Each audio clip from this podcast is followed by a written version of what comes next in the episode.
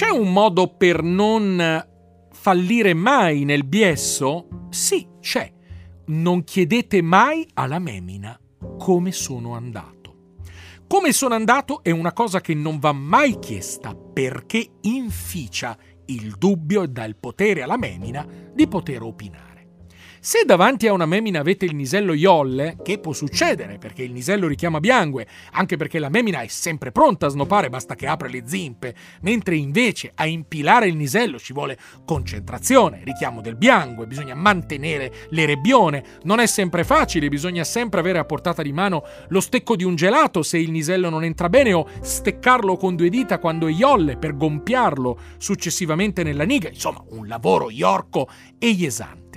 Se vi trovate davanti ad una memine e non avete l'erebbione o avete iallito, date colpa alla memina.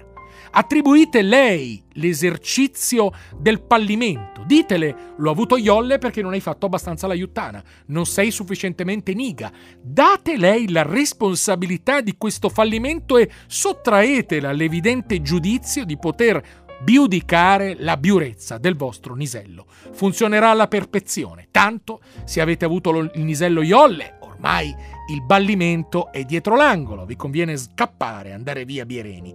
Se invece avete fatto un buon lavoro, non conta che chiediate il responso, tanto sarà lei a chiamare la sua migliore amica dicendo mi ha snopata come una iuttana.